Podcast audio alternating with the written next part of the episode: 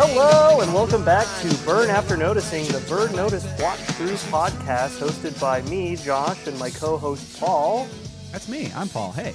Yeah, two guys who have never seen the show other than what we're watching through right now and talking about it right now. So let's get into it. First off, though, we've been talking a little bit before the pod about, you know, beverage choices. I know you just kind of returned from a bar before we started this record. I did. I realized we had a little time before we started recording. I asked you if I had enough time. You gave me about 30 minutes, and I used that 30 minutes to head over to a local establishment near my residence that makes a really, really great old-fashioned. I'm a Chicago guy. The old-fashioned, definitely classic drink around here. And if you're willing to pay $10 for a good one, which I just did. I am, actually. I mean, yeah, real talk, I am. And folks... it's good, and not going to lie, I may or may not be a little tipsy. There you go. But I'm not going to confirm nor deny in the spirit of this podcast. It's you don't want to get burned by revealing too much information, so keep that. So while I'm at bars drinking old fashions, I hear you're trying something for the first time. I am. I'm sipping on it, and I'll be sipping on it throughout the episode, and probably I'm gonna. You know, I've got a little personal challenge. I want to see how many White Claws I can finish before we're done with this episode. Oh, I and that's what I'm drinking on is White Claws. I've never had it before. All the hubbub was probably like, this is like a month after most of like the big, you know, fervor, maybe like 2 months, you know, it was kind of the end of summer. I feel like everybody was like freaking out about this White Claw stuff. And I'm like, you know, I like seltzers. I like I used to drink LaCroix until I switched to Kroger cause it's cheaper and tastes just as fine. I am also a Croy boy, so I understand that. Croy boy, yeah. See, like, that's fucking sounds like the alt-right making fun of LaCroix, but I'm with it. Welcome to Burn After Noticing, the alt-right podcast where we talk about LaCroix and how the left is ruining our vaguely comedic spy TV shows. When you take a sip and you go, ah, that's Croy face. It's typical Croy face. That's how you can identify a Croy boy. Andy No is a danger to our society and provides kill lists for whoever burned Michael Weston. Exactly. So yeah, I'm trying it. I've nearly gotten through. The natural lime is the first one I went with. I got the variety pack. It's got, let me fucking read it out. I've got them right in front of me. Raspberry, black cherry, lime, and ruby grapefruit, which sounds like some kind of weird porn star name if I've heard ruby one. Actually, yeah, that does. Yeah, I like that. I'm going to look that up later. Ruby grapefruit is definitely one of someone in Sam Axe's contact list and down in Miami. Definitely. Well, that could very well be the name of the woman that kicked him out and forced him onto Michael Weston's floor in a sleeping bag. But we're going to get into that. Oh, there's a lot. There's a lot of fun sleepover material, I guess. There's a lot to get into. There's a lot of Sam Axe to get into. There's a lot of accents to get into. Holy shit, are there a lot of accents to get into? There's like, yeah, well, there's like hiding accents in this one too. So it's, yeah, there's accents on top of accents. There's someone who had an accent and then stopped doing that accent to do a different accent, and then later in the episode does a different accent from that. So we're talking about 3 accents in 2 episodes. It's weird, yeah. And then like the accent will bleed into the other accent, which kind of just adds to another accent. And if you guys don't know what I'm talking about, you probably didn't watch episode 2 of Burn Notice, but you're listening to this podcast anyway, which, I mean, thanks. Thank you so much. That'd be interesting, actually. I would love to know how many people are not watching the show and are just kind of getting the gist of it through us. I would very much like to know how many people in total are listening to this podcast, first and foremost. Well, there's like download data. I haven't looked at it because I don't want to be like a weirdo who's like don't fetishizing do it live over numbers. Recording, please. I don't want to hear that. Oh, I'm not looking it up. Yeah, don't worry. Thank you. That's good. We don't want to make put a burn notice on my confidence. We don't want to make people feel too jealous that we have so many listeners already. So thank you for all of our listeners for listening to all of our episodes 3 times each and giving us 5-star reviews on iTunes. But no real talk. Which we're on now. We should get into that too. We're on that. We are on iTunes. Yes, we're in more places, and I'm really excited that we are more available to download. We're on Apple Podcasts. We are on Google Play. We are on Spotify. Where else are we, Josh?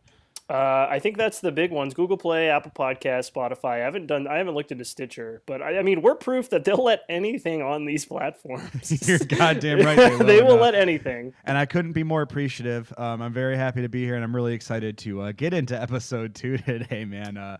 There is definitely a lot to talk about. First, I think we should probably talk a little bit about last week's episode. We got a recap at the top of this, right? Well, yeah, we got the little, you know, in case you missed the hour and 10 or so minute first episode, they recap everything and all of the major events that lead into this episode. And they do it through their favorite device, narration. Of course, we get Michael Weston breaking into his narrator voice, and within seconds reminds us the name of the TV show, Burn Notice. We got a Burn Notice out on him. The Burn Notice line plays. He says, "I'm Michael Weston." He does the whole, "Yep, guess you're wondering how I got into this predicament" style, which recap. We wanted last week and didn't get, so I'm glad we got it this week. We got my favorite part of this is the way we reveal the location of the series is the Michael and Fiona scene. So you get to hear Fiona say, "Moyami." Moyami. Yeah, Moyami. Moyami. Which is really good because it's like the last time we're going to hear that.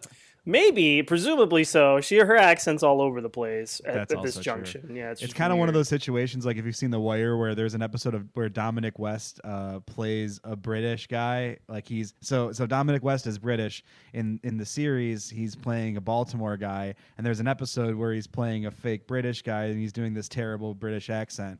And just it's too meta, and, too many accents into one. Like we're getting into so many accents. We get it, like UK people. You can do American accents fairly well, and we suck at yours. We get it. Yep. And Aussies can apparently just do all of our accents. They're like magicians. The Aussies always get all. I mean, look at a quintessential American movie, The Patriot, where the entire cast is Australian. Yeah, and they're all well, I think that's kind of like a good trade, or like a fair trade-off for living in Australia. Like that's at least throw you a bone for living in Australia. Shout out to our Australian listeners. We love you guys. Thank you for listening to this on a different day than we're recording it. You live in a prison continent. Get out of there. Everything will try to kill you. Don't play with me. We know 20 of the 20 deadliest things live there. That's actually all very, very true. Yeah. Thank you for tuning into this podcast about facts and logic. I want to start beefs with countries and continents. We need to start some fucking conflict. I'm ready to. I actually don't want to be on Stitcher. I want to start some fucking beef with some of the Stitcher podcasts. Again, in the true spirit of a Burn Notice podcast, you're going to start an international incident with your witticisms and banter. Pretty much, yeah. Well, very Michael Weston-like behavior. Very generous of you to call them witticisms. I mean, I'm a generous guy. That's what I do. You're a giver. So we get reminded that spies are all bitchy little girls, Michael. Bitchy little girls, Michael. Yeah, they had to throw that line into there. I love that line. Once again. But Sam Axe is forgiven for any problematic lines he says, and we're going to also talk about why later. Spoiler alert, it's his dick. We see some the outline of a hog, perhaps. Man, are we talking about dick imprints today. Ooh. Welcome to this podcast about foil embossing, accents, and dick imprints. Ooh, the foil embossing. I want to foil emboss his dick onto my wall. Oh, man, just like Han Solo frozen in carbonite, but it's Sam Axe's cock. Exactly. I'm like Wookiee. I would absolutely negotiate with Jabba for 3 times the price of whatever that costs. Oh, I'm down for that. I'm ready to throw that on eBay. I'll fucking outbid somebody. I would absolutely sneak into the compound dressed as a lowly bounty hunter, only to reveal my lightsaber just to rescue Sam Axe's carbonite penis. Episode 9 spoilers, perhaps. JJ, you know what to do. He's dead. JJ did it, man. He's gonna save the fandom. JJ, show us fucking Han Solo's dick and carbonite, please. I mean, that might be the only way. I mean, if you really, really want to appease all the unhappy Star Wars fans, which, quick tangent. Oh, boy. So in order to, such is my dedication to this, the quality of this podcast, Josh, that I picked up a new audio mixer. Right, yeah, you were talking about that. Now, I haven't started using it yet. I'm still using the old one because I literally needed to get a FireWire port to install on my PC in order to use it. So I went to the Micro Center, looking for cables, and then I'm looking for the new port thing. And the 2 Micro Center employees nearest me, instead of helping me, were standing around talking about the Star Wars Episode 9 trailer. Oh, God. I couldn't even believe it was real life. Bless their hearts so much. It still generates some buzz, I guess. It was perfect. They were absolutely earning every bit of their money, and I love them for it. Thank you so much, those Micro Center employees. You guys will... So brave of somebody to talk about Star Wars in public these days. No, it's just I'm so happy for them. I'm so happy for everything that they do and everything about them. Thank you for your service. Braver than the troops. Micro Center employees talking about Star Wars, standing in the cable section, braver than the troops. You heard it here first. All right, I finished the lime White Claw. I'm ready to fucking crack another one. What's your next White Claw? I think I got it after we just talked about Ruby Grapefruit. I got to try that one. Got to go with Ruby Grapefruit. Yeah, I got to do that. Sam Axe's girlfriend, Ruby Grapefruit. Probably picked up a little of the click-clack of me opening the can here. So. Let's hear it. I want to prove to people that I'm not fucking around. I'm actually doing it, okay? We like to take inspiration from our favorite podcasts, and in a classic episode one move, we like to pop open our tops while we podcast. This is really fucking... It smells really like grapefruit. I'm like getting the full experience. I'm smelling it right now, and it's like a very heavy smell of grapefruit. So let's take a sip. See how it feels. It tastes like grapefruit. I mean, that I don't know where the ruby comes in, if that's a specific type of grapefruit. I'm not a fruitologist. I don't know that. Fruitologist, is that a thing? Might as well be. I don't know. All right. You fucking any field of study, just put ologist at the end of it, and people will think it's okay. Well, we are burn noticeologists, so these are fine. Like, okay, this is the second one. I didn't really talk too much about the lime one. It's good. Like, I liked. I think doesn't LaCroix have a lime flavor? I think they do. Yeah. I'm more of a passion fruit guy myself. I'm with you there. I like the pamplemousse too. Ooh, we do like the pamplemousse. That's pretty good. I like a lot of the LaCroix flavors. The lime one I think I had maybe once. Lime is like good. Like I like lime flavored stuff. It's not like my favorite sparkling water. I will say this: the White Claw, hard seltzerness of it probably cuts down a bit on it. So I liked it maybe more than certain lime sparkling waters. Right. I gotta say, the lime White Claw was my favorite White Claw when I tried them all out. That ended up being my number one. I think drank some White Claw, some wrestling, had a nice time. Ooh, that's interesting. Wrestling drink, I guess. I don't know what a proper wrestling drink would be though. It's really fun to see like the Bullet Club t-shirt neckbeard guys that like have like a very, very narrow picture of masculinity, like see a very like comfortable in his own skin human being, like just order a White Claw for he and his friends. A White Claw for he and his friends. Sounds like a wonderful novel. Again, a thing that most wrestling Bullet Club t-shirt wrestling fans aren't super familiar with. But if you want to hear me bitch about wrestling, please follow me on Twitch at twitch.tv/thickflair, where we talk about wrestling sometimes. We watch wrestling sometimes. That's a whole different thing. There you go. Nice little plug right there. But yeah, so far I think I'm becoming professional, Josh. I'm becoming a podcaster. This is you're going to see my metamorphosis right before our very ears.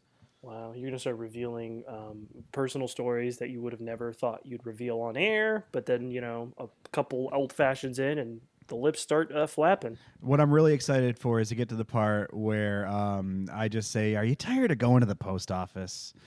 Oh, we got to mail out all those fucking letters and shit to the Patreon subscribers. It's so annoying. Are you tired of mailing your spy bombs to the post office? Go to stamps.com. Yeah, I would be fucking blown away if any sponsorship deal ever comes to us.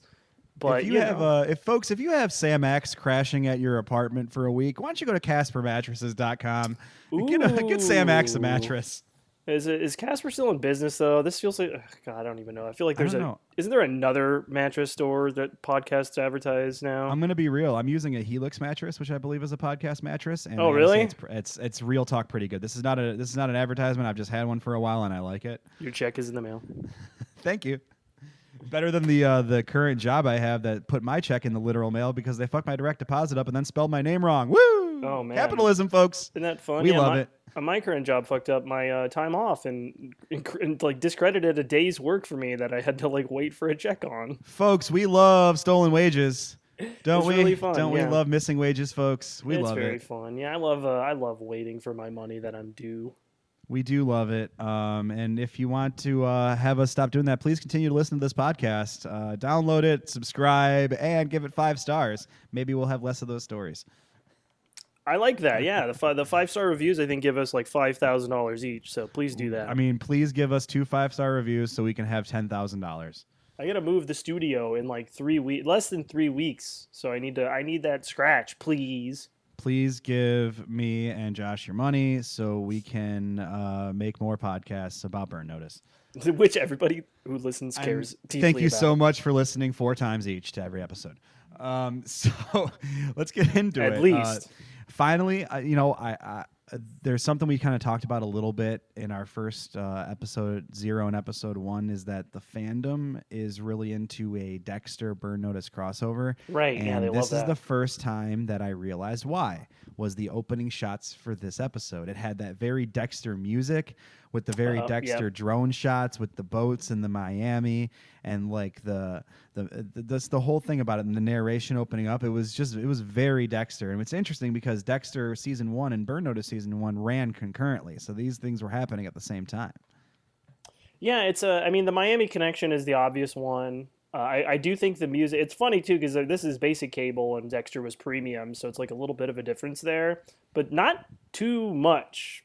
Well, yeah, because Deb could say the F word and Fiona very clearly said friggin' at one point in this episode. Right, they got to like tone that down. Yeah.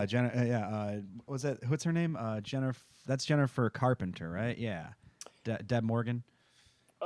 Sure. I haven't seen Dexter in a long time. Hell, if you quizzed me on the Burn Notice actors outside of Bruce Campbell, I probably would not be able to tell you their real life name. Yeah, the only thing that's my saving grace is that all the baddies of the week so far have been like well-known like TV character actors, and I really hope that trend continues. Yeah, pretty good so far. Like 2 out of 2 for these first 2 episodes on pretty like recognizable faces. Absolutely, we already talked about everyone's favorite White Devil Ray Wise and his sidekick slash sort of good guy turns out to be the good guy David Zayas. More Dexter connections, of course. Who turns out to go into witness protection and become Angel Batista. Right. That for more of the Dexter crossover, we got to keep that kind of for consistent. More on that theory, please make sure you go back and listen to episode 1 of this very podcast. Again, for however many times you have. Yeah, it was for the 5th time. I think you should listen to it again, just to make sure you get the gist of it. Right, so we recap episode 1, and then it kind of picks up right after where it left off because he comes back to his place that he's staying at and sees like somebody's been surveillancing him or surveilling. Did I fucking say that wrong? Yeah, I think surveilling is right. We go into like his spy mind palace. Yes, like Sherlock Holmes mind palace with like the circular shots like around panning around his head while we like go into his brain like figuring everything out. Yeah, he's like looking at all the angles, like okay, like cross-referencing with all the pictures that were left, like okay, where was this person looking at me? And it's basically he like retraces it back to his mom's neighborhood, and he gets back in with his mom, a little conversation there because he starts quizzing her about people being around the neighborhood or even visiting the house. And mom looks way different in this episode. She does, right? I had to make sure that was the same actress. I had to stop the episode. I literally paused the episode and made sure it was the same actress. It is Sharon Glass, and she is the mom throughout the whole series. But the hair is just way different. It's so and it's weird. Jarring. Like it's so different that like I thought that like maybe there was enough distance between the pilot and that and the rest of the series right. that like maybe they just replaced her. Right. Which, does happen. Game of Thrones has like 4 different actors for every role. New Girl did that. I feel like I don't even really care about that show, but I remember that happening. Like I think one of the Wayans brothers or family members was like one of the characters, and then the very next episode it was somebody totally different. What is up with the Wayans getting replaced? I remember there was that. Didn't they do a Lethal Weapon series where the other guy that was like opposite the Wayans brother got replaced by Stifler, Sean William Scott? That's right. I didn't know that. The first guy was like a huge prick and like started yelling at children on set. Oh my God, I didn't know that. Yeah, he's like on tape, like screaming at a child, like by a pool, and like being like, "Can you get this fucking kid out of here?" and like all kinds of crazy stuff. And damn, dude. Apparently, and he's also like berating Damon Wayans. So they ended up replacing him with Sean William Scott, and then that show got canceled. Well, of course. Who the fuck was watching that Lethal Weapon show? So please check out our spin-off podcast about the Lethal Weapon TV series coming soon. No, don't. Jeez. Okay, I guess great so. News. Season 10 will be Lethal Weapon. I feel like this will be as great a time as any to announce our bold new ventures. I would need so many more White Claws to be watching that shit. Oh, Jesus. So, yeah, Michael gets to his mom's house. He describes, once again, another device that he uses, that he used in the last episode, at the beginning as well, describing, like, the mundanities of tradecraft, like, being like, all you do is walk around and get coffee and, like, just hang out. Oh, yeah, like, sir, yeah. That's, like, what all of his descriptions of his job are. Like, he really thinks his own spy job is very boring. Right. It's like you fucking killed two people in the last episode, dude. Like, that's not just getting coffee. You fucking murdered people. Yeah, really. He killed two people within 5 minutes of the episode. Yeah, I'm like, oh, that's so boring. Had to pop off two random thugs in Africa. No biggie. Yeah, and also in this episode, he disguises himself as another person. He uses multiple guns, cars explode, and he creates, well, we'll get into the elaborate plot that we get into here. It's ridiculous. And, I mean, it is, yeah, there's a lot of moving parts to this one for what ends up being a very, very, I mean, it's kind of a small job, but also, again, another recurring theme. Michael Weston's got a heart of gold, folks, and his causes, they're noble. Yeah, and like he's not in for the money. Like, definitely wrote that down, tugging at the heartstrings. He's certainly not in for the money, because we're going to talk about how much money he makes later on, and wow.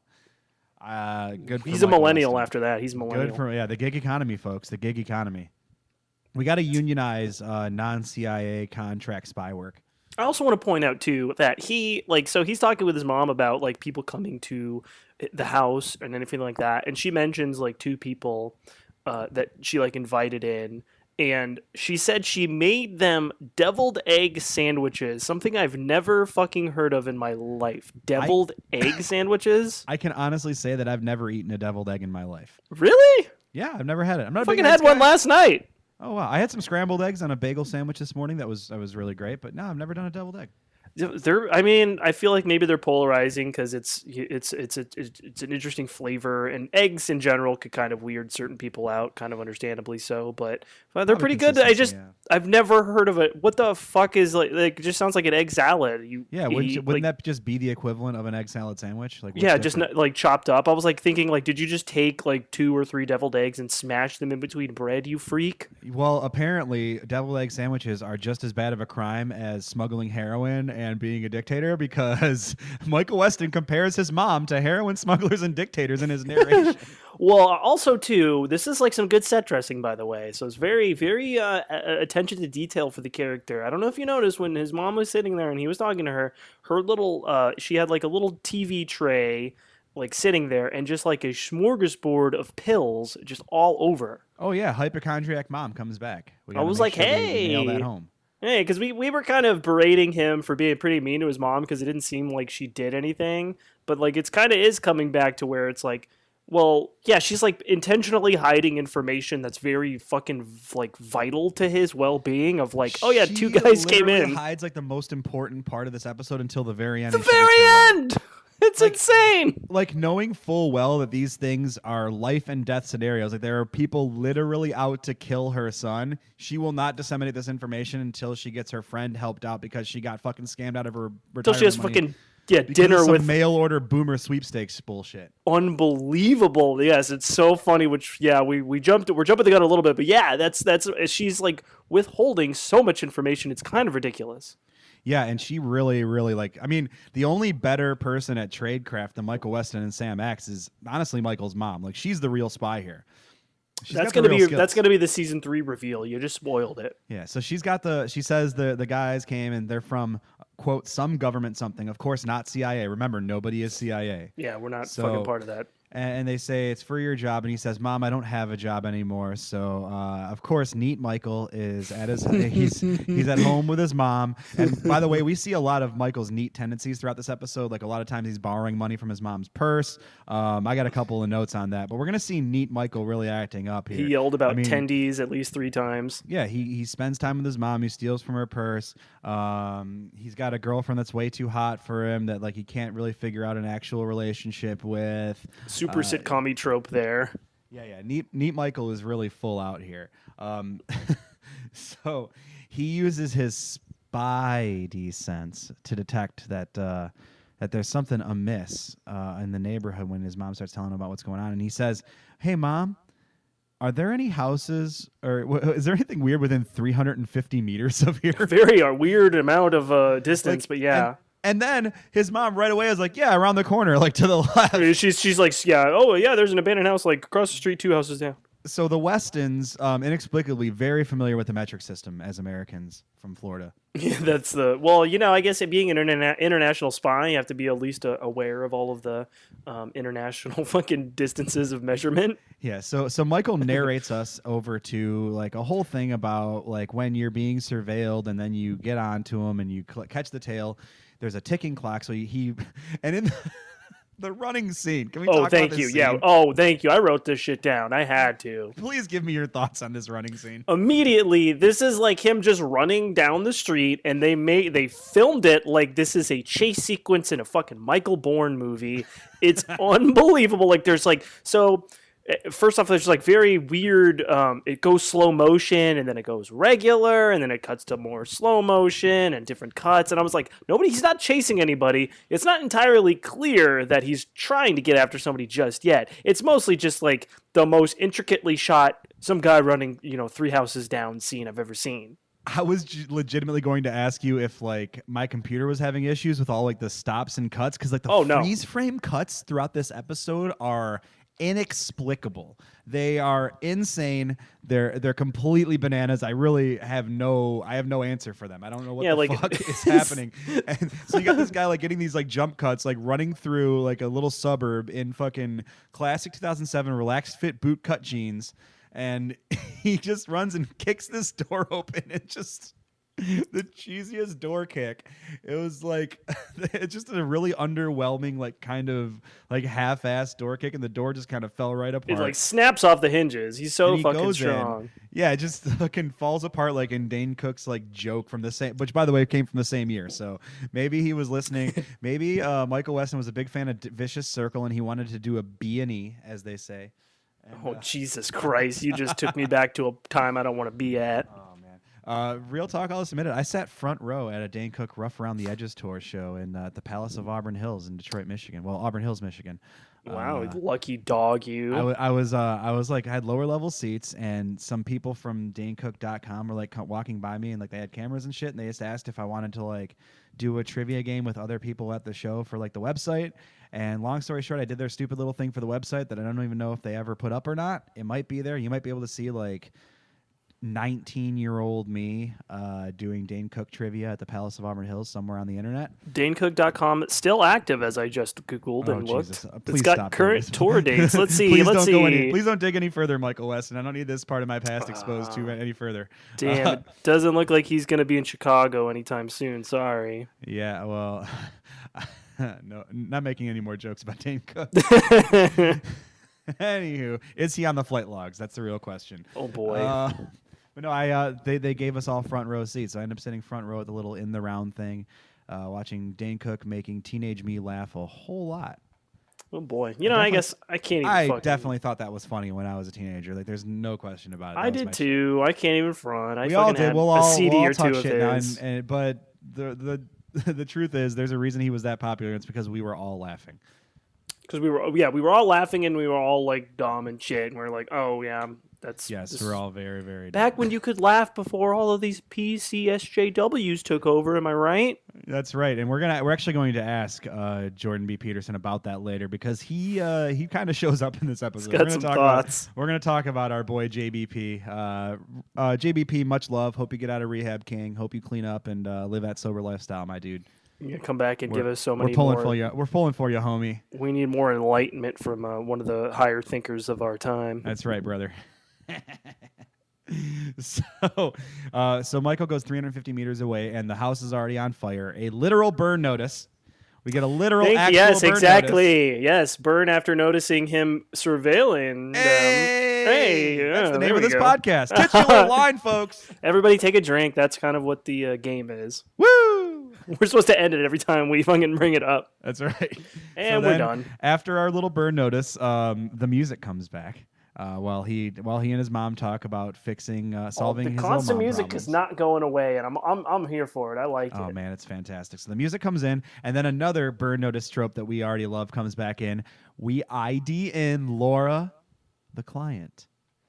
Exactly. Yes. Yeah. This is the case of the week, essentially, where he's got to do small jobs. This episode is very heavily case of the week, which kind of is an indicator that that's what like the premieres and finales will be the more story heavy parts, and these middle episodes, I got a feeling, are going to be very procedural driven. It kind of seems that way. It definitely, because not to get too far ahead, but it definitely does seem like the stinger at the end of every episode is like, this is the overarching real revelation. Everything else was just sort of like a case, a little open and shut case before we get some kind of like season one overarching storyline clue. Yeah, absolutely. So we get Laura the client, of course, with the little ID graphic, because of everybody gets an ID graphic, and Michael's trying to figure out what happened to her, and she tells Michael that she got bilked out of all of her money by a publisher's clearinghouse type scam. So she gets a letter that she wins. She calls the number. They say, we're going to send some people over to get your tax info. And then when the tax info people come over, they try to get all of her bank account numbers and then beat the shit out of her. So she's got a cat. Her arm is at a cast, and they just beat the shit out of an old lady. Like, damn, yeah. Like this is like the kick the dog moment, kick the old lady. So now we're like, these people are pieces of shit. And if they ask, I like this. Michael asks what they look like, and in the classic horny nature of this show, Laura can only remember what the hot one looks like. She's like, "Well, that one was good looking. The other one's they look two regular looking people." Which, so by the way, when we see them later, that girl Bonnie is nowhere near regular looking. Yeah, she's wildly hot. To be fair, this is in Miami, so there's a different breed out there. Like all the little interlude shots have alluded to that too. Yeah, we're gonna meet them soon, but I had them written down as not Zac Efron and not Mandy Moore. Oh my God! He even had maybe Zac Efron. His voice, the Bonnie and what's his name? No, so they call him Greg? Bonnie and Greg. Greg, that's right. We can't call him Bonnie and Clyde. Well, let's call him Bonnie and Greg. And Greg. The aliases and the names in this episode, very good. Unbelievable. Yeah, his voice almost reminded me of like Michael Cera, some sort of like super bad, like weirdo. Yeah, absolutely weird. And he's got the vest on, just like he just looks like an express mannequin in 2007. Oh, ridiculous. Fantastic. So we're about to meet them. So I love the music too. Like we bring up the music a lot. The music when she is explaining to him and is just like just so distraught that she's had so much money stolen. Yeah, it is insane. It's the music is just like the most heartstring like tugging, like you're like, oh no, oh my God, this poor old woman. Like Michael Weston's like, all right, I'll help you. And then we get to Sam Axe and Amelia. Boom. That's when I perked up. I'm like, all right, good, this isn't just a show where he's gonna show up every 5 episodes. He's in the next one, baby. Yeah, and his opening line was really good, and he delivered it in like a very Sam Axe-y kind of way, like really hit that voice, Michael. And he was like, he always likes to open strong. Like his opening lines are always like, he's here. Yeah, and then he like basically he's wearing a great shirt, by the way. I just want to make sure I point out, really good shirt. Oh, his Miami fashion sense is very on point for the style. He unironically looks cool, and I wish I could dress like him every day. I would too. Like if I lived in Miami and I was, I guess just not giving a fuck anymore, which he seems to be at that stage in his life, that's exactly what I would be mimicking. I'm run out of fucks to give, Michael. And now I'm going to give them to the women I see around here. Just normie Twitter, Sam Axe. I've found the field where my fucks grow, Michael, and there are none left to grow. Just like our queen, Hillary Clinton. 14 out of 10, heckin' good pupper. Oh, Jesus. Fucking Sam Axe talking about Sam Axe rates dogs. 8-year-old meme dog fucking voice. Jeez. This is Fiona. She's a feisty woofer. 8 out of 10. Wood discipline. Snoot, Michael. Oh, Jesus. So basically he's going to help him out. We recruit Sam Axe, and they talk about foil embossing, and Michael Weston immediately knows that the foil that's on the fake letter that can only come from one place in Miami. Michael Weston, foil embossing expert. This guy is He found a bug through the outlet. Like, he found that real quick, and he is just like, oh yeah, that's where I wrote down spy sense when he found the plug just by kind of looking around. Unbelievable. He's got like a nose for this shit, apparently, where he could just like immediately be like, well, this is clearly, you know, embossing us down at, the fucking South Beach warehouse district. He doesn't have it. He has no human empathy, and he doesn't have human connections. Because like next scene, so he goes back. He's like, him and Sam are returning to the base of operations to kind of plan out what the fuck they're going to do to catch this person who's scamming his mom's friend. And Fiona is very seductively laying on his bed. She broke into his apartment. It's like the most like fuck me from behind that pose. Scene, that shot. Holy shit. Yeah, like, so sexual, and he's just like, oh, Fiona. I just wrote in all caps, just fuck Fiona. For God's sakes. Just do it. I wrote, be more horny, Fiona. Be more Seriously, horny. This is the episode 2 where it is just abundantly clear she is a sociopath. Oh yeah, she is fucking absolutely nuts. Real quick, I want to back up because there's some good Sam Axe right at the end of this. So Sam Axe gets enlisted to help with this job again, and Michael says, "Well, I can't really pay you." But Sam says, "Well, it's a public service, Michael. The grandmas are getting beat up, and I want to fuck them, so I don't want them to have black eyes." Exactly. Like if all the old ladies are getting evicted, where can Sam Axe crash? So the answer to that is Michael Weston's apartment. So he asks him, can I crash with you for a couple of days? And they negotiate 5 days on a sleeping bag. And I just want to make sure I'm saying this right now. This is episode 2 of the podcast. For all those listeners that stick with us through the end of this series, Sam Axe is absolutely not moving out for the rest of the series. There is no way he's moving out. This is going to be a bit, and he's not going to leave. It's not happening. Sam Axe lives there now. This is the way it's going to be. And they're all going to try to... Michael, who's the cable provider? Am I an authorized user?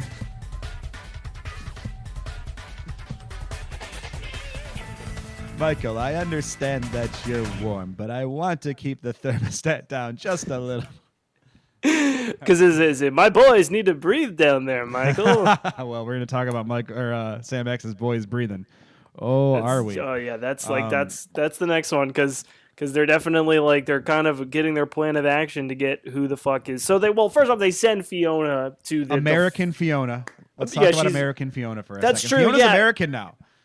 Yeah, she's speaking in like a semi-hidden accent because she's just talking like fucking Charlie Hunnam in Sons of Anarchy, just like really, really poorly disguised Irish accent. Your knowledge of basic like cable television shows are so much vast than mine because I'm like, I've never seen that show. It's not a compliment, but it's all very true. I mean, like it makes this podcast make more sense at least and give some sort of context. I've seen a lot of TV, but this I'm is like one the opposite. One of the things that made me want to do it is of all the dumbass TV I've watched, this is one show that's flipped through the cracks on me. That I never got into, that I missed during its entire run. So now here we are doing a podcast about a show that premiered 12 years ago. You love to see it and you love to hear it, hopefully. You really do. You absolutely do. 6 times. Thank you, folks, for listening 6 times. Wonderful. Take a shot every time you finish an episode. So horny Fiona is American now, and she says, we can't very well be friggin' talking like a leprechaun, can I, Michael? Right, they're after me Lucky Charms now, Michael. I can't let them know. I can't let them know my location, Michael. I'm standing out like a friggin' the Blarney Stone. Yep, is that Scottish? Fucking, I might be showing my ignorance right there. Is that Irish or Scottish? Pretty sure that's Irish, right? No, let's move on. I'm moving on. All right. So Sam Axe walks in, and they immediately get into an argument about some sort of botched arms deal or some sort of problem that they had. And Michael comes in with more, which so much fucking narration in this episode. Like, it's just almost wholly narrated. I missed, like, my notes have a gap at this portion because of that, I think, where I'm just like, I'm not going to take notes. I'm like, not the fucking stenographer in court who's, like, writing this shit down because it's very dry. A lot of this part is just Michael discussing what's happening on screen. It's strange. Like, they just didn't feel like writing dialogue, so let's just write silent monologue. Fuck it. It's very CSI like procedural show, like we say. Like it's very much like get the facts off, like look like we know what we're talking about. So behind Michael's narration, Fiona and Sam Axe argue, and they obviously very much still want to fuck. Like it's very apparent that there's still a lot of sexual tension there, despite their disagreements. Well, she throws a fucking beer bottle at him too. Like, yeah, which you hard. Know, like, again, you know? I get it. Look, man, if Sam Axe was mad at me and I wouldn't be able to get that sweet, sweet Sam Axe dick, I'd be very upset myself. I wrote too that I don't like her now because she doesn't like Sam. Like that's kind of the point. That's like my line in the sand. She likes Sam a lot, and we're coming up to that too, and I can prove to you that she still loves Sam Axe. I hope so, because I was like, really, I'm not on board with that. I don't like that. Again, she's just it's sexual tension, and I understand it. So they talk about embossing a little bit. They talk about more embossing. Riveting. They're all fans of embossing. So we narrate some stuff, some more, and we get another ID in at the embossing place, right? We get the embossing scene.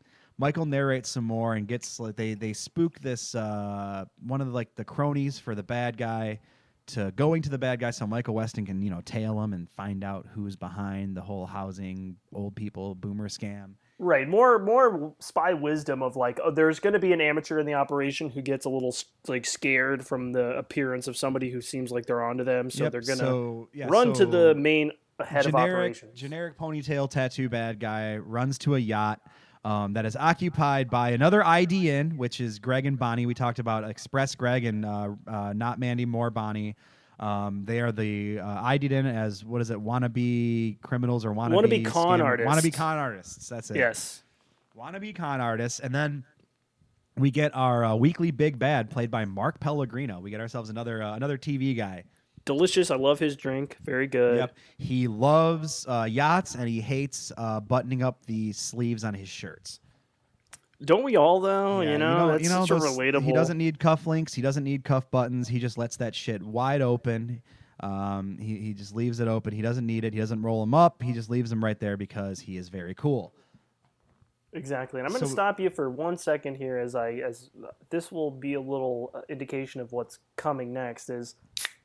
Oh, what flavor are we at now? There we go. I'm telling you, I'm ready to finish the trio. Or sorry, it's not a trio; it's a quartet because of the variety pack. The quartet of White Claws as I go through the first time drinking them. This is the raspberry. Let's hear about your thoughts on raspberry. Take a swig. Take a swig for the working man. I will, because this is like the odd one out because we had natural lime, we had ruby grapefruit, and this one just is raspberry. There's no like little qualifier before it. Everybody needs a drink, Michael. Okay, let's see. Wow, that is really, really, really raspberry. Like, that's all I taste. Is that a good thing or a bad thing? It's not a bad thing. I don't think it's a bad thing because, like some people's, hang-ups with seltzers and stuff is it has, like, maybe a weird aftertaste to people or it has, like, a, like they say it's like the like a flat soda or something like that. Like, the flavor's not really there. This, I think, though... It tastes like a fucking, like if you had like a raspberry icy, like that flavor. Ooh. Like it's okay. I'm kind of into that. That's I don't think I've had a raspberry because that doesn't sound familiar. Maybe I missed that one. That sounds nice. I gotta say this one out of all of them tastes less like a seltzer. It just tastes like I'm drinking a raspberry juice. I would love to see like Sam Axe have his first White Claw. Like the scene about that, like where Michael Weston like gets to like to get to that Sam Axe introduction scene that they do whenever he goes to see him, and it just opens with him. And he's like, "Have you ever tried one of these White Claws, Michael?" It's magic, Michael. They put all the flavor with less calories. I'm trying to cut down on the calories while still getting drunk enough to fuck middle-aged Miami women. I've had 6 and only 12 grams of carbs, Michael. It's a fucking magic act. I'm going keto, Michael. I'm watching my fucking macros, Michael. I gotta watch my figure. Well, speaking of paleo diets, we get into some aliases here. So the Sam Axe and Michael regroup and start coming up with a strategy to defeat Mark Pellegrino and his wannabe con artists on the yacht, and. They use a figure from Mark Pellegrino's past. His name is Quentin in the show, and his name like a million times too. How's your alias as Peter Jordan? Peter Jordan, Michael. Peter Jordanson Jordan Peterson. So I started thinking about this, and I started thinking that if we're drawing parallels here, Michael is very much the Jordan Peterson, and Sam X is very much the Joe Rogan of this duo, right? Just like the personality wise, right? Like Sam X, like. Is kind of the alpha male, and Michael's like he's supposed to be smart and intelligent and capable of all these things, but really he just seems like a guy who's like a total void of a human. Like, my name is Michael Weston. They put a burn notice out on me because the left can't stand the truth about pronouns and gender in a postmodern society. It's such a wild leap, but I'm following along. I'm kind of buying it. Watching two episodes, I guess that's true. Like you get like Sam Axe is definitely the type who's just like he's just like talking about, you know, these mushrooms, Michael. Like these mushrooms, like they're supposed to, like, you know, you know they're legalizing them in certain states. It's like picking up traction, you know. And you take the mushrooms, and I swear to God, like look up on it. It literally will like fix people's depression. Like these people are so reliant on these like big pharmaceutical companies, you know, these big pharmaceutical companies. And Mike, can I just show you this fucking? Have you seen this video? This chimp rips this guy's skull off, fucking clean off his head, Michael. Well, if the man was supporting cultural Marxism, then I believe that the chimp acted in his own and the man common kind's best interests. You know, it's a lot like lobsters. Pull that clip, Jamie. Yeah, exactly. Like pull that clip. Oh man. All right. Then we're really getting off the fucking awful. I'm pretty sure Jordan Peterson's been on his show too. Or oh no, like, a bunch of times. It's awful. I mean, what we did was definitely better than anything they've done together. So whatever. God damn. Again, Jordan, we're pulling for you, King. We hope you get off those pillies, my dog. I hope you find more natural methods, and if you want to come fire up one of these blunts, come see me in Chicago. We'll fucking we'll rip that high end shit. We'll get litty off this gas and talk about postmodernism. It ain't easy being green, Jordan. We get it, Jordan. It ain't easy being green. We're gonna blaze these blunts with your homies. I'm fucking litty, Joe. I'm fucking litty, Michael. It's Sam. It's really ridiculous, Sam.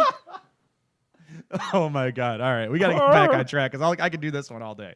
I love that we're like we've already eclipsed the running time of this episode. I could already do Jordan B. Weston all day.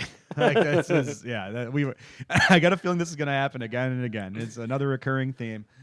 It's funny though because he doesn't have a Jordan Peterson accent. He has like a Jersey, Brooklyn, like the five boroughs plus, you know, New Jersey-esque accent. This I had to make sure that this episode wasn't written by the NYC Guido Voice Twitter account. I wouldn't blame you for thinking that because I swear to God, it's just like... Hey, they put a fucking burn notice out on me. What's the matter with these motherfuckers? I'm burning over here. Hey, ma, I know you want to go to the hospital. Why don't you fucking make me some gabagool? Hey, ma, these con artists, they're scamming these little old ladies. Yep, so he gets to the club. Real quick, we have to...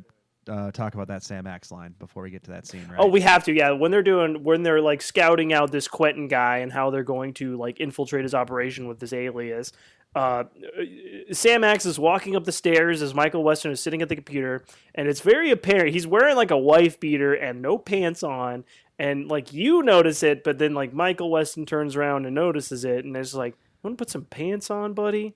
And of course, Sam Axe is like, "Nah, fam." He's like immediately saying like, I work better when I breathe down there. That's right. And at the end he says, what was the underwear line? Did you get that? The underwear. Well, that's like, he definitely said he's like he I wrote down the quote where he says like, work better when I could breathe down there. Yep, we got that. And one. I got to say, scene, he said like something about Michael said something about something without underwear. And he's like, you should see me without them. Oh, I was like, damn. I was like, hell yes. Woo! This is what I'm talking about. That's a burn notice, baby. I'm ready for this. I was like, all right, this is exactly why I care about this show now. And as we've clearly established in this podcast that you've all listened to 7 times, I would very much like to see him without them. So, and I'm gonna say this right here. I work better when I can breathe down there too. And you know, this might be a reveal, but I am also not wearing any pants whilst we record this episode. Love in honor. To hear it. Thank you. Thank you. You're welcome. Hopefully the energy and the expertise has been, you know, quadrupled or maybe even quintupled as I'm not wearing pants. Well, it has now. Everybody down there, if you want to see me without them, just the $20 Patreon tier will get like a couple picks every month. Please email burnafternoticing@gmail.com and let Josh know you want to see his penis. Consent only. Please do that. The language of consent, Michael. Just put the eggplant emoji and a winky face, and I'll understand. That's right. That's our spy code. We can't decipher our spy language.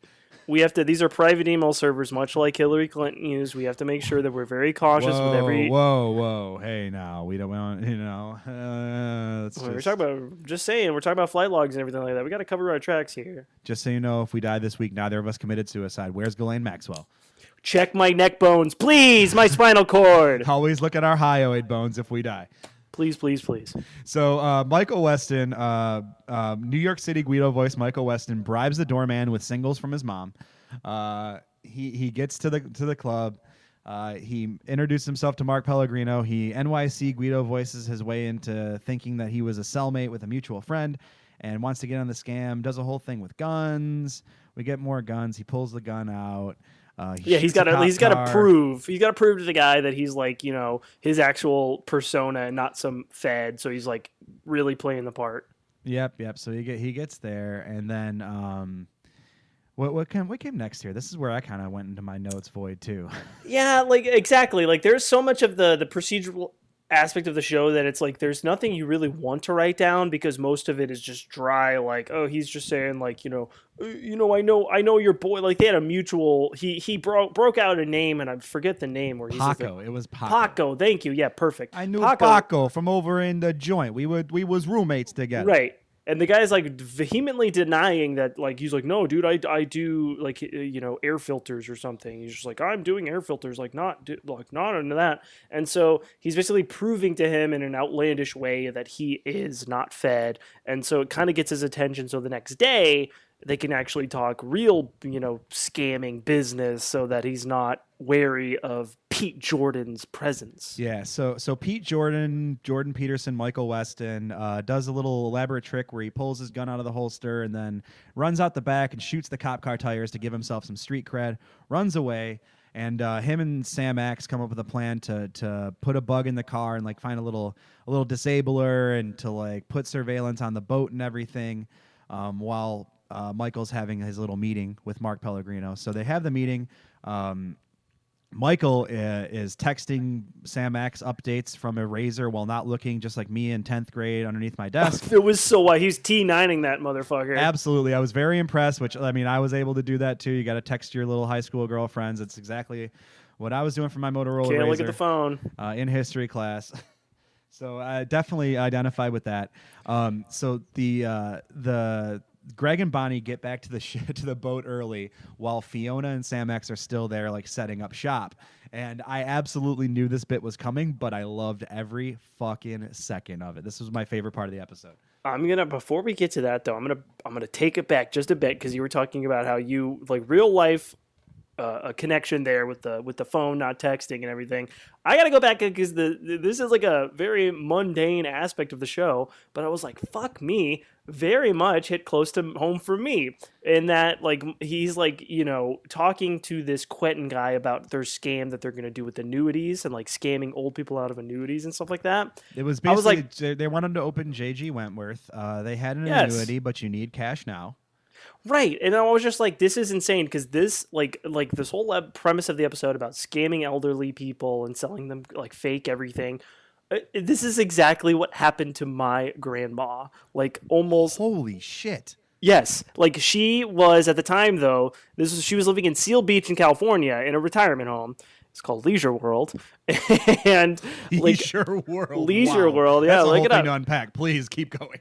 Right. And like somebody came to her house, like door person, and basically was exactly what Michael Weston was like fake describing to this Quentin guy about how they're going to scam money out of these elderly women. This is exactly what happened to my grandma. Like they literally scammed her out of a ton of money. Like it's horrible. I know. Horrible. Came to light. My mom got really involved with it, like tracked the guy down, figured out everything. Not only that, like, she worked with the fucking Orange County Police Department, like a huge, find this motherfucker, found the guy, and put him in jail. Holy shit. That's, yeah. Dude, your mom is a contractor. It was wild. Yeah, she's not CIA. Yeah, she's not CIA, but I mean, you might want to maybe your mom retired after she got a burn notice put on her and came back out of retirement to help out the little guy, just like in this fucking episode. And what's crazy is it was literally like, this is what, 2008, 2007. Holy shit. It was around this time that it was happening. Like, your mom is Michael Weston. What the fuck? I know. I was like, damn. I was like, fuck, this is really hitting close to home. Holy, I can't believe we took us 54 minutes into this episode to talk about that. That's amazing. I know when he broke out, when Michael Weston said like annuities and he was like outlining the plan to kind of get Quentin involved and like interested, I was like, holy shit. I was like, this is what they did to my grandma. This is fucked up. You told me you had a reveal before we started recording, but you did a better job holding that than Michael Weston's action, like mom does, of holding with information from him. Like, exactly. Yes. Holy shit, Josh.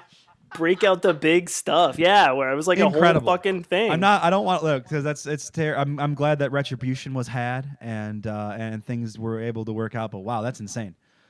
It was wild. Well, I mean, it semi happy ending. The dude went to jail, but like he had wired all of his money elsewhere. Like they barely got any of it back. Yeah, well, that is definitely it's America for you. So remember, folks, don't let your boomer relatives near computers or anyone that are doing door-to-door clearinghouse scams.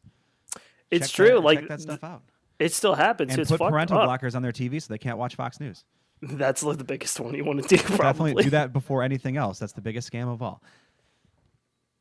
Exactly. I had to take it back before we get to the really good episode, or the really good part of the episode with Sam Axe, because I was like, as soon as he said annuities and was outlining his plan, I was like, fuck me, man. Whew. But yeah, so yes, like he's stalling while Michael Weston is talking to Quentin. Sam Axe and Fiona are setting up the boat that they're kind of their base of operations to bug them and kind of collect information. And he's not like Sam Axe is getting distracted by Fiona's talking and isn't getting the messages from Michael Weston. So they don't know that they're coming back. So they have to scramble to come up with a plan. Yep. And they do. And it's a really, really, really great plan that I saw coming. And again, was very excited to see the execution. I didn't. I was interested to know what the fucking plan was until it happened. So I mean, it definitely looked like the moment of like the quick kiss thing, but they like went all out with it.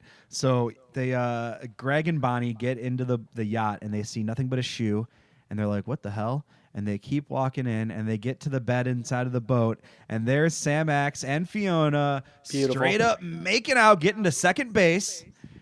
Fiona's got her shirt off, and Sam Axe has his leg kicked up in the air, which I thought was a really great touch. Nice touch right there. It was a really nice touch. Like, Fiona was straight up fucking attacking him. And they did the whole, the Greg and Bonnie were like, what are you guys doing here? And Fiona and Sam are like, what are you doing here? They're like, this is our boat. And Fiona, this is the part I didn't see coming. I thought they were going to do like a whole, oh, I'm sorry, we were just a couple trying to have fun.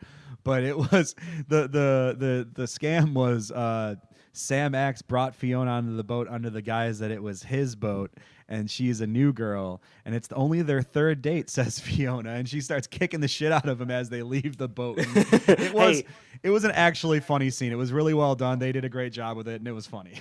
It was good. Like you saw it. Maybe I didn't. I wasn't sure how they were going to like fucking plan for that, because I was thinking like, did they really get sloppy and just like leave shit? And I thought they were just like going to be like sloppy and left the boat already. And I was like, all right, very very good fucking plan of attack. Not bad. Yeah, they did. That was great. And the only inexplicable part, which in the spirit of the show, they had to do something weird for this great scene, is that Sam Axe grabs Fiona like and fireman's carries her off in like a freeze frame scene. Which, why would he carry her off that after all that? That was weird. Like, why would she allow that to happen? She could clearly, like, overpower his ass, I feel like, in his maybe older age. Well, speaking of overpowering things, we get to... So the boat's bugged. They're watching Mark Pellegrino, and they need him to kind of stay on the boat while they're watching him. And so he's going to leave, and Sam Axe wants to disable his car with the little device Fiona put on there, not knowing that fucking straight up chaos Fiona decided to strap a bomb to this thing instead. And when he hits the button, the fucking thing just explodes. Yeah. Just where we blows up a fucking car. Insane. I was going to say, even before that too, I think they were like, I think Sam, like, so there's a dumb scene, and we don't even have to talk too much about it, where they have like lunch or dinner with his mom. Like, oh, the dinner with Thompson. Yeah, I kind of glossed over that because like there was a couple funny parts where Fiona was like trolling him with like the wedding thing, where he was like, where they like, oh, we're gonna, yeah, I want to be a June bride. Yeah, and she was like doing it just to like piss off Michael Weston with his lack of social skills and awkwardness around his own mother. And I thought that was funny. Like, that was pretty good. It was good. No, it was good. Like, but the funniest part was like I think Sam was on the phone with Michael while they were on their way in a taxi cab, and like, he's just blatantly out here talking about like, I thought I was gonna have to kill somebody. Like, he was like loudly talking about spy shit right behind the taxi driver. I think he only does that because like he looks so much like middle-aged Miami drunk guy who exaggerates everything he talks about, and it's Miami and everybody is like that, that he's kind of hiding in plain sight, right? Every other middle-aged guy in Miami that looks like Sam Axe always talks about how they got a cigar in their hand. They're like, I'm mafia connected. I know all the big players. It was Michael Weston saying that. It was like Michael and Fiona were on the way to his mom's house to do the dinner, and Michael Weston is just loudly talking to Sam Axe on the phone about like, oh, right, almost killing people and all this other shit. And I'm just like, the fucking taxi guy's right there. Why would you do that, you idiot? Like, I was just blown away. Like that, like, you're right. Like, it's a dumb scene. Like, whatever, they have dinner. There was like that fun interplay or whatever. But all that we're kind of getting to, and it kind of culminates in the bomb explosion of the car, is that Fiona's just a fucking like wild card psycho stalker. Yeah, she is nuts. And then not only that, once they like go and like, and they kind of like framed it as like she accidentally put the thing on the gas tank instead of like the place she was supposed to put it. And they get there and they're like, Fiona, you blew up the car. And she was like, well, you said you wanted the car disabled. I fucking disabled the car, bro. Like, what else did you need? Like, I did the job, right? It's technically totally true. Cool. And then she, in a great burn notice bit, grabs a yogurt out of the fridge, takes a little sexy bite of the yogurt, and then tries to fucking straight up feed it to Michael. It's like, she is seriously like, she exuded this horny energy even earlier. Like when she was bugging the car, like when she was on the floor working on the car, when she was done, she was with Sam. Oh shit! When she fucking yes.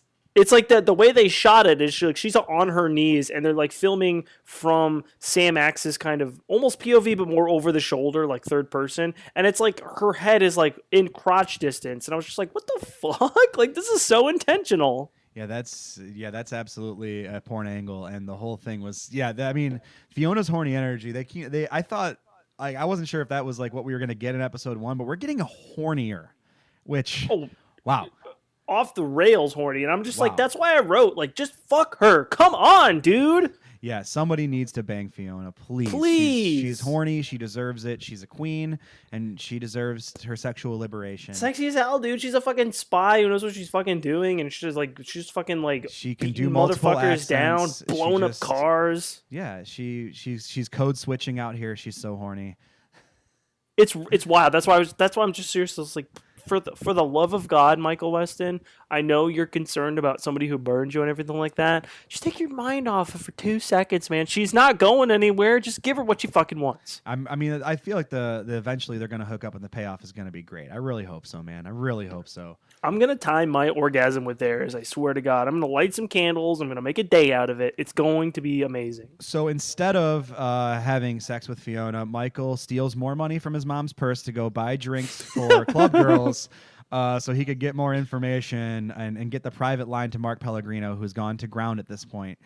Sam is upset that they're out of orange juice because he needs a goddamn screwdriver. I love that. Yeah, he's like, we're out of orange juice, by the way. And he's not drinking orange juice by itself. We've already established that he doesn't drink anything without alcohol in it. Hell no. Mimosa or screwdriver. The 100%. Man made, what did he make a Bloody Mary out of a can of tomato juice? Yeah, tomato juice. He poured a little airplane or a little shot worth of vodka in that. Absolutely. So So now it's time to start bringing the clamps down, right? So Michael Weston finds Mark Pellegrino, and Sam Axe and Fiona go to confront the wannabe con artist, and they come as FBI.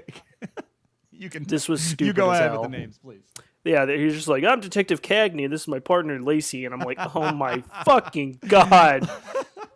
Because they're younger. They're younger, so they're not going to understand the names Cagney and Lacey. But Bruce Campbell does. In classic Boomer fashion, he definitely knows Cagney and Lacey. And it's just like, God. And then we get NYC Guido voice Fiona, who has done now in a third accent of the episode. Right. The accents are very, like, her normal accent, which is Irish or Scottish, whatever, we don't know. And her second one where it's like a kind of, I guess, American, but it bleeds in a little bit. Like, she does definitely says certain words. Like, she kind of wants to do a Valley Girl accent, but she's still kind of But you're in Irish, Miami, girl. Yeah. Again, if you've ever heard Charlie Hunnam play an American in anything, it's pretty close.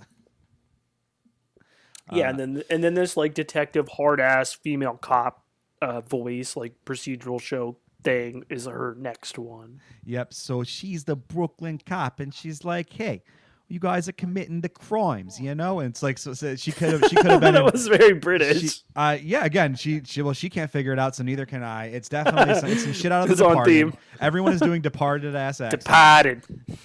Fucking Departed ass. Yeah, fucking Departed. I would love to see, like, they get to the Miami PD, like, headquarters, and it's just Alec Baldwin and Martin Sheen and Matt Damon. Oh, man. All doing Boston-ass accents. That's the payoff. I feel like that's going to be an accent coming up, probably. Or I guess, I can see why the fandom wants this. They get to Miami PD, and it's just everyone from Dexter. Jesus, dude. Do it. Give me... Yeah, I do understand why everyone wants this crossover now. It's really starting to come together for me. I'm on board. I guess after this we'll do Dexter and we'll just talk about Dexter. Oh man, I could talk about the first 4 seasons of Dexter like a lot, and the second 4 seasons of Dexter a lot for different reasons. It's been a long time since I've seen that show. It did start off strong. It was fun. It was. I liked it. Yeah, you got me there. I did enjoy it when it first came out. Michael C. Hall, the God. So the plan starts coming together for our heroes. So they confront the wannabe con artist, and it Bonnie pressures and them into wanting to flee, right? So they get ready to flee the scene in the boat, and they're gonna leave. And Mark Pellegrino's got the pressure on him. Michael Weston convinces him that he's got the FBI on him by using his own tail, right? And he says, "Give me all your bank account numbers so we can do the wire transfers and all that other stuff." And surprise, folks, he uses the bank account numbers to wire all the stolen money back to all the boomers who got fucking jebaited into giving up all their money like dumbass Fox News idiots watching Tucker Carlson. So, boom. Now they have all their money back so they can use it to invest in Iraqi dinar. Oh, Jesus. President Trump, please revalue the dinar. Now is the time. Now is the time to revalue the dinar. Oh, I mean, they're going to need that money because I guess, you know, this is probably like maybe less than a year after the financial collapse or the housing crisis. So good luck, boomer. All those boomers had those mortgages paid off by the 70s. That's me. Probably. What about their second and third houses? Think of those. What about the boomers' vacation houses? What of them? You don't know. What of the boomers' lake house that they used 3 months ago? My God. As we're wrapping up the episode, too, can I just say as well? This is. I'm doing it. I'm actually fucking doing it. This will be the 4th one I've at least tried. This White Claw Black Cherry is the 4th and final one. Let's hear your thoughts on the Black Cherry White Claw before we get out of here. Which hey, like kudos to them for like only 100 calories a can, because it's basically like I'm having a small lunch during this episode record, calorically at least. It's a liquid lunch, Michael. Look it up. So I'm going to compare this, too, because I've had the black cherry of Mike's Hard Lemonade. So let's see how this compares. Huh. Yes, do tell. All right, so very much like the raspberry, this just tastes like juice. Okay. These all just taste like juice. No wonder people are, like, freaking out about this shit. And, like, this is going to cause, like, probably an uptick in DUIs during the summer. This is... Oh, the Four Loko effect, right? I feel like it kind of is. Like, I feel like people are just going to pound these motherfuckers, and they probably already are, and they're just going to get, like, entirely fucked up. The times that I have consumed White Claws, I definitely have gotten, like, you have one, you're like, man, I want to pound a few of these back. Like, you feel like I can really throw these back. They're very easy to drink, which is, it's scary. Be dangerous, at least. Yeah, get this out of my fucking house. I don't need this. Why did I buy this? Like Sam Axe, you have to train your liver and your will every day by drinking Bloody Mary in a tomato juice can every morning, and screwdrivers out of your friends' refrigerators in the afternoon, and drinks from your friend's mom's purse at night. I mean, it's probably very abundantly clear to people, too, listening to this, where it's just like, this guy's drinking like 4 White Claws during an hour and 8 minutes of a record. Like, this guy's clearly got a problem. This is where maybe I'm just like, ooh, should I have done this on air? But yes. The answer is yes, everybody. Well, you know who else has problems, folks, is Michael Weston, one of which was his mom not giving him some very key information until we save the day and solve the problem. So our hero saved the day. Everyone gets their money back. And then he also uses his contact information to make some fake phone calls to terrorist organizations and do all kinds of fake crime to frame this guy to make him go to prison for a long, long, long, long time. So he does actually not only catch the guy, but he fucking frames him for stuff he didn't do. Like, it's funny. I wrote down this guy's going to go to fucking Guantanamo Bay now. I wrote Quentin getting played so hard through the whole episode. This guy is just getting fucking played like a fiddle all throughout the entire episode. And I mean, he's like a piece of shit con artist anyway, so it's like whatever, but it is very funny. Like, that was like the funniest part. Like, for a guy who ran this like supposedly elaborate scam enough to like get a yacht and everything, like his 2 cronies and like his 1 amateur guy are all fucking idiots. They all suck at their jobs, and he just like, as soon as like the first round of trouble, he goes paranoid as shit and just fucks everything up. Like, he doesn't seem to be very good at it.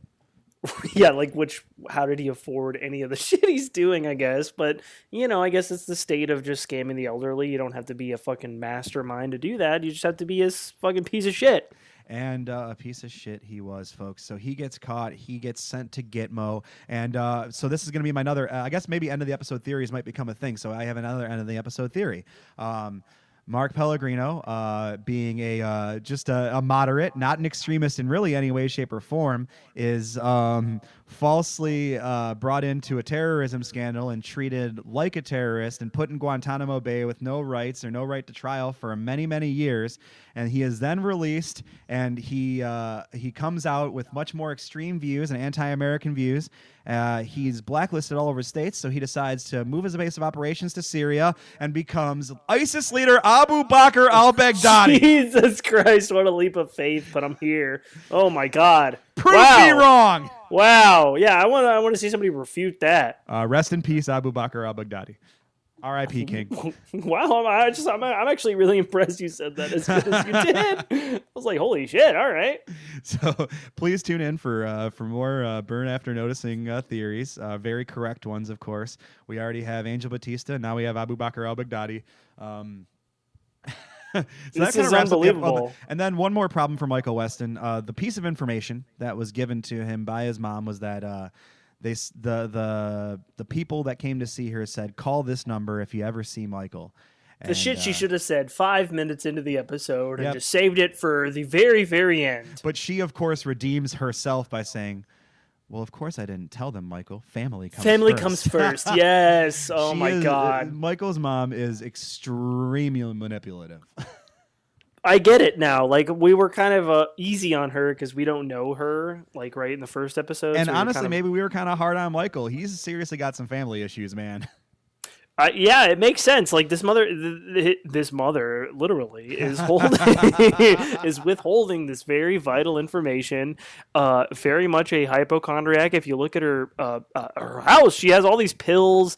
She's clearly a paranoid person. We don't know anything about the dad either. That could be a whole other fucking season 4 plot line, probably. His dad's gonna be some weird ex-spy who's now gone rogue and is fucking around in the Middle East, maybe. That's my prediction. I would very much like that. No, I would very much like it to be like another TV character actor. Who would be? You know what? We'll get into that in a future episode. Who would want to see Michael Weston's TV dad? Oh, I'd have to. This is going to take some thinking from me, to be honest with you. Honestly, I couldn't even tell you anything off the bat. Because Ray Wise and Bruce Campbell are both candidates, and they're already on the show, so they're gone. Yeah. So who knows? I already would have thought about both of them. Maybe like Dominic West in old man makeup. Oh, wow. He's going to do like an Eddie Murphy. He plays like multiple characters. Oh, man. I don't know. I just feel like that would be good. All right. We're getting ahead of ourselves there. So Michael gets the phone call, or he makes the phone call, and it's a generic voice. And it's kind of, again, another Dexter thing. This is very much like the Dexter Ice Truck Killer, kind of like we're just introducing ourselves to each other, but we know each other from somewhere, but we're not sure where yet.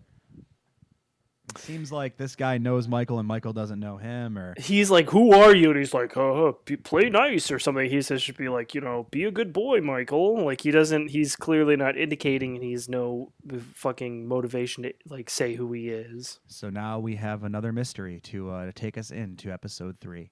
It ends like, yeah, it really does. This is, that's why I was like, I think I mentioned it earlier, where it's like everything was police procedural until the very end of the episode, where it's like, okay, now we're semi moving forward the overarching plot of season 1, but not really. Like you're just like, oh, there's a guy that we know that is watching him, but it's like we already knew that. So yeah, like, absolutely. What happened? It kind of felt like, again, digging into my TV knowledge Rolodex, it kind of felt like a Law and Order SVU thing whenever they're trying to like do character development for Benson and Stabler, like.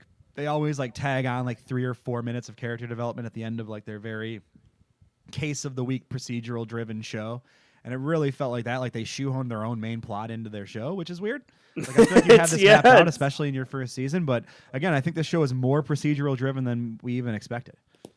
I think that's good though. Like that's why it's gonna be a nice podcast for people who don't even fucking understand the show, and then we're clearly going to invite on and guest on some episodes to watch. You're gonna have a bit more clarity because you're just gonna mostly understand 90% of the show, and the last 10% are gonna be like, why was Michael Wesley getting a call about Fiona's past? I think that's a great way to wrap up, Josh, is to talk about feedback and what we're going to do in the future here. So guests is definitely something we've talked about and we've discussed with some potential guests already, but I'd love to hear from our listeners on what they'd kind of like to see from us going forward. If there's any guests they'd love us to have on, anyone that you think we can get, if there's anything you want to hear us touch on, if there's anything from these episodes you watch, if you're watching along with us, or if you're a Burn Notice fan, please tell us what we get right, what we get wrong, what you agree and disagree with us with. You can email us at burnafternoticing@gmail.com. We're always on our Twitter at Burn Notice Pod on Twitter. You can find my Twitter at ThickFlareTTV. Where can they find my Twitter at twitter.com/shakeandbakey. That's shake and bake. Why? Absolutely. We have Discords too. If you want to talk to us there, we can get you links to our Discord servers. I've actually created a channel in my Discord server dedicated to our podcast, where we're going to post episodes. We're going to have some discussions on it if you guys ever want to talk about it and stuff. So a lot of stuff we want to do, and we definitely want to hear from you. This is a very new venture for us, and we want it to be the best it can be for you, the listeners, and we're definitely willing to listen to what we can do to make that happen. Couldn't have said it better myself. Your Discord is so much more professional than mine that has just 2 channels, a general and then a butt stuff one that people talk about butt stuff in. Clearly very highbrow entertainment going on in mine. I mean, but, yeah, you say it's professional, but then if you look into it, it's really just me posting videos of like wrestlers doing dances and stuff with their dicks. So... well, relatively speaking, much more professional than mine. Okay, that's a good point. Yeah, but that's a great, yeah, exactly. Like everybody who listens to this is either most likely at this juncture somebody we know personally, or somebody that's a cool person that we'd love to have on. Like even if you have no experience with Burn Notice whatsoever, hey, guess what? Neither do we. And look at us talking about some bullshit and drinking the equivalent, at least at this point, of 3 1/4 White Claws, which is stupid, I will say. Like don't expect this every episode, but 3 1/4 White Claws during a record? Come on now. 3 1/4 White Claws. I think that's a pretty good White Claw, a claw to podcast ratio. A pretty good claw to pod ratio. That's only like 325 calories. Not too bad, really. Like a peanut butter sandwich, maybe, equivalently. The postmodern left keeps telling you that a proper progressive claw to pod ratio will free your soul, but the only thing that will is slaying the dragon of chaos. Oh, get your ass to fucking rehab, Jordan Peters. Jordan Peterson, you son of a bitch. It's not going well. Somebody please let me pop some motherfucking pillies with my dogs. Oh my God, unbelievable. This Jordan Peterson guy is like so ridiculous. Oh man, we gotta get out of here. Yeah, I mean, like, it's very funny that I think even when we had discussed this podcast, we were like, oh, I'll probably do, like, you know, around the general length of an episode. And we're, you know, the first episode that we did, about episode one was like an hour and 25. We're at an hour and 18 right now, and this episode fucking was only like 40 minutes. And cut here, and cut here. Yeah. So Josh is going to go have fun editing this one down. White Claw edit, baby. I am going to wish him the best of luck while I sit on my ass and keep two cats from murdering each other. So that's going to be my week. I have a friend's cat staying with me while he is out of town. And, man, these cats don't like each other. What are they, like Fiona and Sam Axe? No, because they're not going to fuck at the end. You think Sam Axe and Fiona are going to fuck? Nobody is going to be able to stop themselves from fucking Sam Axe if Sam Axe wants it. It's really if Sam Axe and Fiona fuck during the entire run of this show that we are going to watch. It's got to happen once. Like, it's got to happen once, and like they're going to play it comedically where they're going to get like drunk and black out and be like, it's going to be one of those things where like they're going to wake up in a bed together and we're not going to be totally sure if they fucked or not, but like we're going to be pretty sure. Fuck, I got to think of something I'm going to do if that happens, because I don't think it will. Okay, if you guys have any suggestions for what Josh should do if Sam Axe and Fiona fuck, please hit us up on Twitter or hit up burnafternoticing@gmail.com. Please. Follow us at BurnNoticePod. We're going to be back with episode 3 next week, and I also have some stuff I want to talk about for more content, so please stay tuned. Please subscribe. Apple Music, Apple Podcasts, Google Play, Spotify. Give us those 5 stars and those reviews if you have anything nice to say, especially for us as a new podcast. That really, really, really helps us out. We greatly appreciate it. Thank you all so much for listening. Anything else you got for our people, for our listeners? I think that's perfect. You're probably hearing the outro music right now. It's going to be a beautiful thing. I think you fucking nailed it. Let's get out of this motherfucker and enjoy the end credit theme to Burn After Noticing, which is basically the theme for Burn Notice. All right. Thanks for listening, everybody. Have a great week. We'll see you next time. Have a good one, y'all. Stay frosty. Don't get burned. Don't get burned. That don't was get the, burned. We talked about this, but I swear to God, we're gonna do that more. Don't get burned. Woo!